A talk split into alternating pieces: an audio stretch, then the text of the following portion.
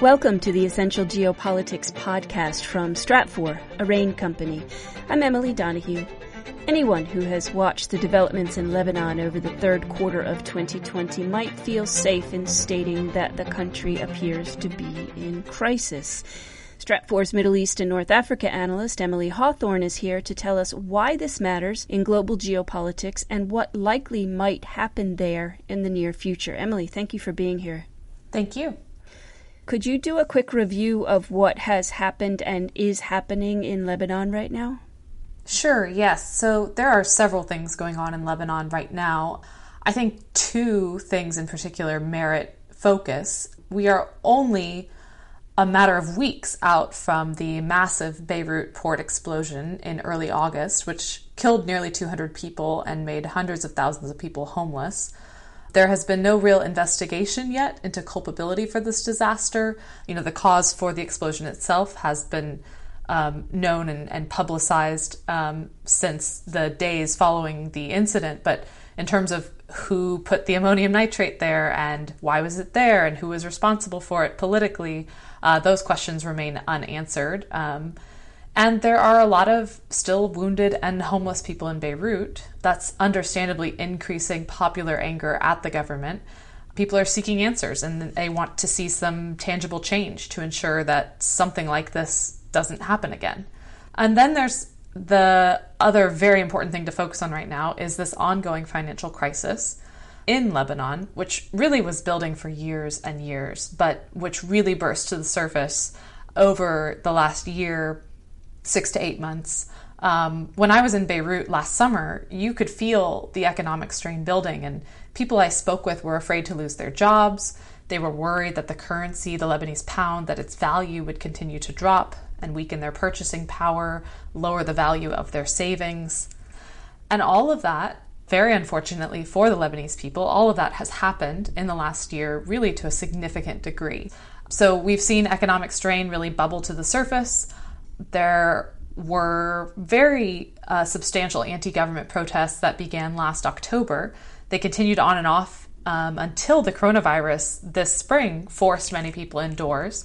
But anger about that Beirut port explosion, of course, has reignited uh, that anti government sentiment. And we've seen numerous demonstrations since, and we're really likely to keep seeing more.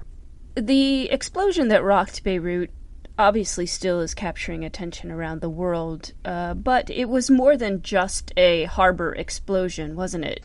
Absolutely. I mean, this explosion was really indicative of something that many Lebanese citizens have been complaining about for years, for decades, which is that there's a lot of finger pointing uh, between Lebanese politicians and not a lot of actual problem solving, not a lot of actual listening to what the Lebanese people need and want out of their government. Um, because the Beirut port explosion was likely the result of some serious negligence, um, it's become this horrible metaphor for how the government doesn't actually care about its citizens and it had deadly and destructive consequences. So it's become this this terrible illustration of exactly what Lebanese people were protesting about back in October. Well, what is the political impact of that Beirut port explosion? So, the Lebanese people are using this as an opportunity to sort of resurface their demands for more comprehensive change to the political system. And that political system is in Beirut is really unique. It was structured in such a way to uh, solve conflict and to bring all of Lebanon's sort of diverse sects and ethnic groups and interest groups and its very diverse population. It was supposed to bring everybody to the political table. But that system was effective in sort of solving various conflicts in Lebanese history, but it's never been a system that governs efficiently and effectively. And it is also very resistant to reform and change. So despite this very massive Beirut port explosion, we don't expect there to be um, substantial reforms and changes to the system. We do expect that there will be some surface level adjustments to perhaps the, the country's very stagnant electoral laws. We do expect there to be some economic reforms, something in the banking sector. Basically anything that would allow for the transfer of some external financial aid. There are a lot of conditions that have been placed on the Lebanese political class, demands by um, external actors such as France, as well as the US, demands for some political reforms, some economic reforms before any financial aid is transferred. So we do expect the Lebanese political class to agree to some small reforms. But in terms of actually structurally reforming this very complex system, we don't really expect there to be significant changes. And that's why I think the near term trajectory for Lebanon's political and economic situation remains pretty grim. Politically, are we looking at something akin to the other sort of revolutions or popular uprisings that have happened in the region over the last decade? I think that Lebanon is experiencing its Arab Spring moment. It's become a bit of a cliched phrase, but absolutely, Lebanese across various ethnic and sectarian groups really demand something different, and that is that is unique. Um, however, we don't think that the system is going to change until the people in power over those interest groups really begin to feel um, the sort of economic pinch that the lower and middle class are feeling. And I think it's still going to be a long time before the financial crisis, as bad as it is, it's still going to be a long time before it affects those elite.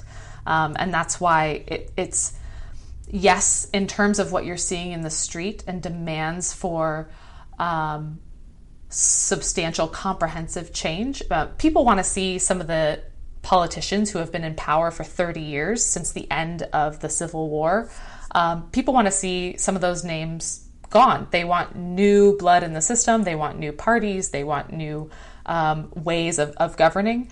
Um, but I think it's still, despite what people are demanding, the people who are in control of actually changing that system, they don't want to see the system go just yet because that's where they derive their political and economic power. So I think we're at a critical moment for Lebanon, but I don't think we're at the moment where everything is going to tip and change just yet internally that may not happen. How yet does Lebanon connect with broader global issues?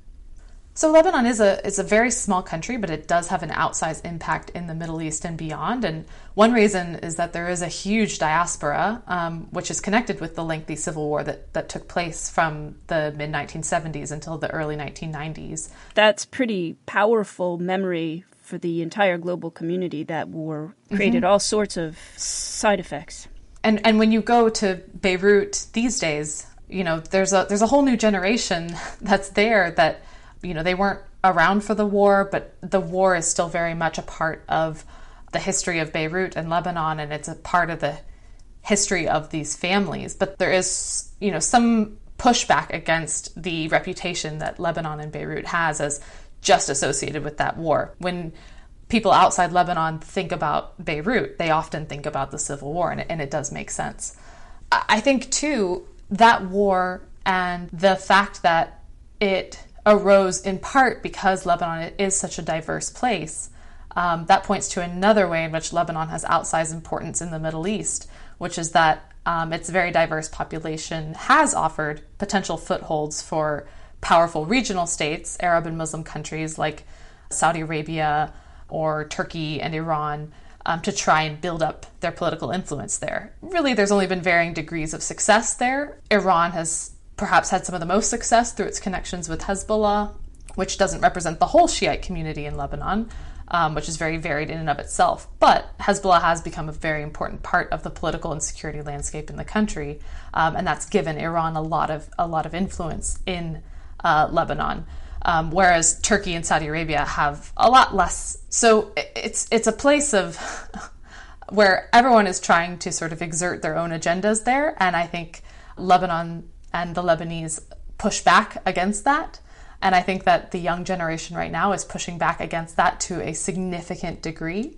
Um, and I think that that's one of the reasons why it's really interesting to watch these protests right now is they are in part rejecting the sort of sectarian heritage that Lebanon has and the reputation that it has, and they want to sort of see if it's possible to create a new identity for Lebanon and, and something that isn't just a part of the history of the Civil War and of the conflicts that, that preceded it. That is a lot to keep our eyes on. Emily Hawthorne is a Middle East and North Africa analyst with Stratfor, a RANE company. Emily, thank you so much for that guidance. Thank you. You can read more of Emily's comprehensive intelligence and forecasting on Lebanon and the region, as well as stay ahead of what will happen next with a subscription to Stratfor Worldview. You can check out the special price for podcast listeners at stratfor.com slash podcast offer. That's all one word, stratfor.com slash podcast offer. I'm Emily Donahue. Thanks for listening.